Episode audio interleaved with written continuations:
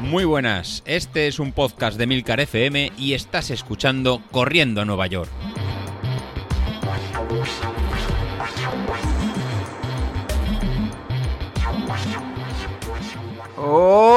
Hola a todos, muy buenos días y bienvenidos de nuevo al podcast de los viernes, vuestro episodio favorito de la semana. Y además veo que esta frase va calando. Eh, hay mucha gente que ya se refiere al podcast de los viernes como el episodio favorito de la semana.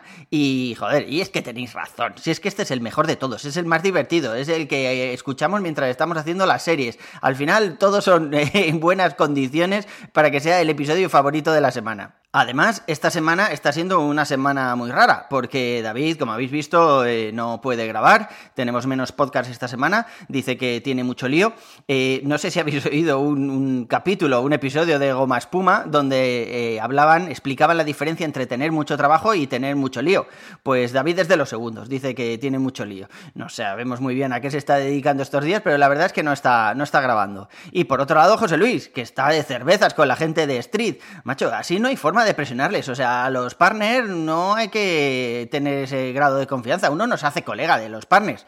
Pero bueno, tú verás. El caso es que nosotros al final nos da igual todo lo que nos has contado. Que si métricas, que si esta funcionalidad, que si esta otra. Al final el que mandas eres tú. Tú nos pones los entrenamientos y no vamos mucho más allá. Por lo menos yo. Yo no quiero saber de dónde sale cada métrica de Street. Si se va a mejorar el algoritmo que hay detrás. Si no, a mí eso me da igual. O sea, yo lo que quiero es que el Street me vaya diciendo más o menos la potencia crítica que tengo, sé además que si cogiera el street de otro compañero y me lo pusiera, la potencia crítica no tiene por qué ser la misma, sé que ese dato depende mucho del dispositivo y del modo de fabricación del dispositivo y demás, no es un dato, eh, no sé, genérico o estándar para todos como puede ser el peso, pero bueno, en cualquier caso para mí es suficiente, o sea, con que tú controles ese dato y me vayas diciendo, oye, vas bien, vas mal, aprieta, vamos a hacer una calibración y demás, a mí me vale. Por otro lado, esta semana también hemos tenido la entrevista de Vilito a Iri. Eh, bueno, a ver, entrevista eh, entre nosotros. Eso no es una entrevista, eso es un rato charrando. En la entrevista normalmente quieres conocer a la otra persona, eh, cómo es, qué piensa, qué siente y a quién está hablando, que si vente para Sevilla, tal. Les ha faltado el típico cuelga tú, no, cuelga tú, no, cuelga tú, va, tonto, que si no, no. A ver, esto no es una entrevista seria. Yo también tengo alguna entrevista pendiente, ya os contaremos los próximos días porque estamos intentando cerrar agendas, que no va a ser nada sencillo, pero bueno, yo creo que, que os va a gustar. A mí la semana me ha ido bien. Eh, es verdad que, que, por ejemplo, la tirada larga del domingo pasado no la hice porque no me apetecía.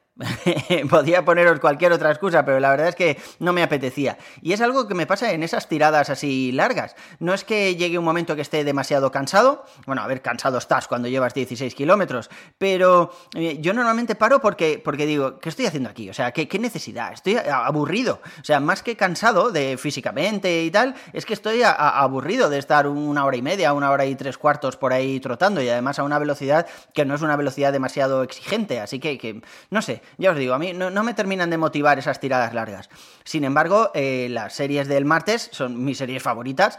Eh, yo los disfruto, las disfruto muchísimo. Zona 3, a veces un poquito de zona 4, bajamos a zona 2, los descansos y tal.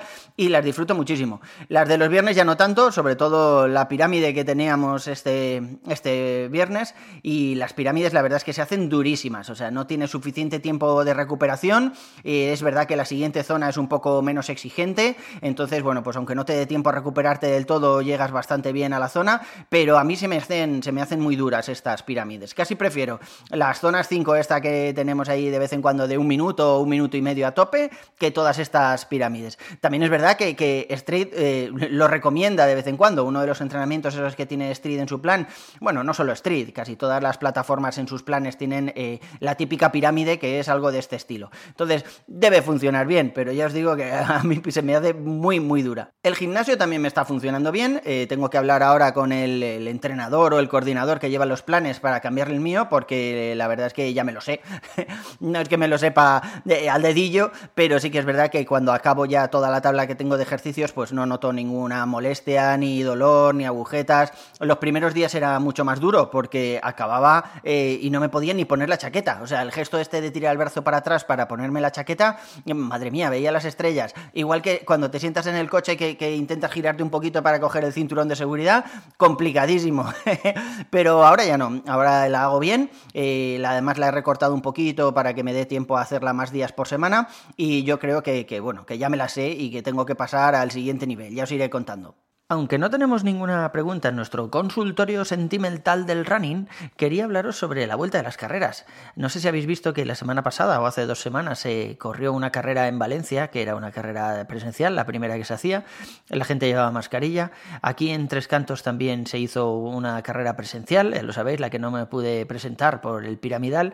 Y bueno, aquí en Tres Cantos las normas decían que tenías que ir con mascarilla el primer kilómetro y luego cuando la gente, cuando el grupo ya se estiraba un poco más, ya tenías más distancia social y pues entonces ya podías quitarte la mascarilla. Para entrar en meta te la tenías que volver a poner. Eh, no sé, ¿cómo lo veis? Yo creo que aún me va a costar volver a este tipo de carreras porque con la mascarilla no se corre nada bien, ni el primer kilómetro ni nada. O sea, si estás haciendo una tirada así tranquila, pues bueno, aún puedes llevarla, que no pasa nada, pero en cuanto sales a ritmos un poco más exigentes, pues la respiración la llevas más agitada y lo normal es que la mascarilla moleste mucho.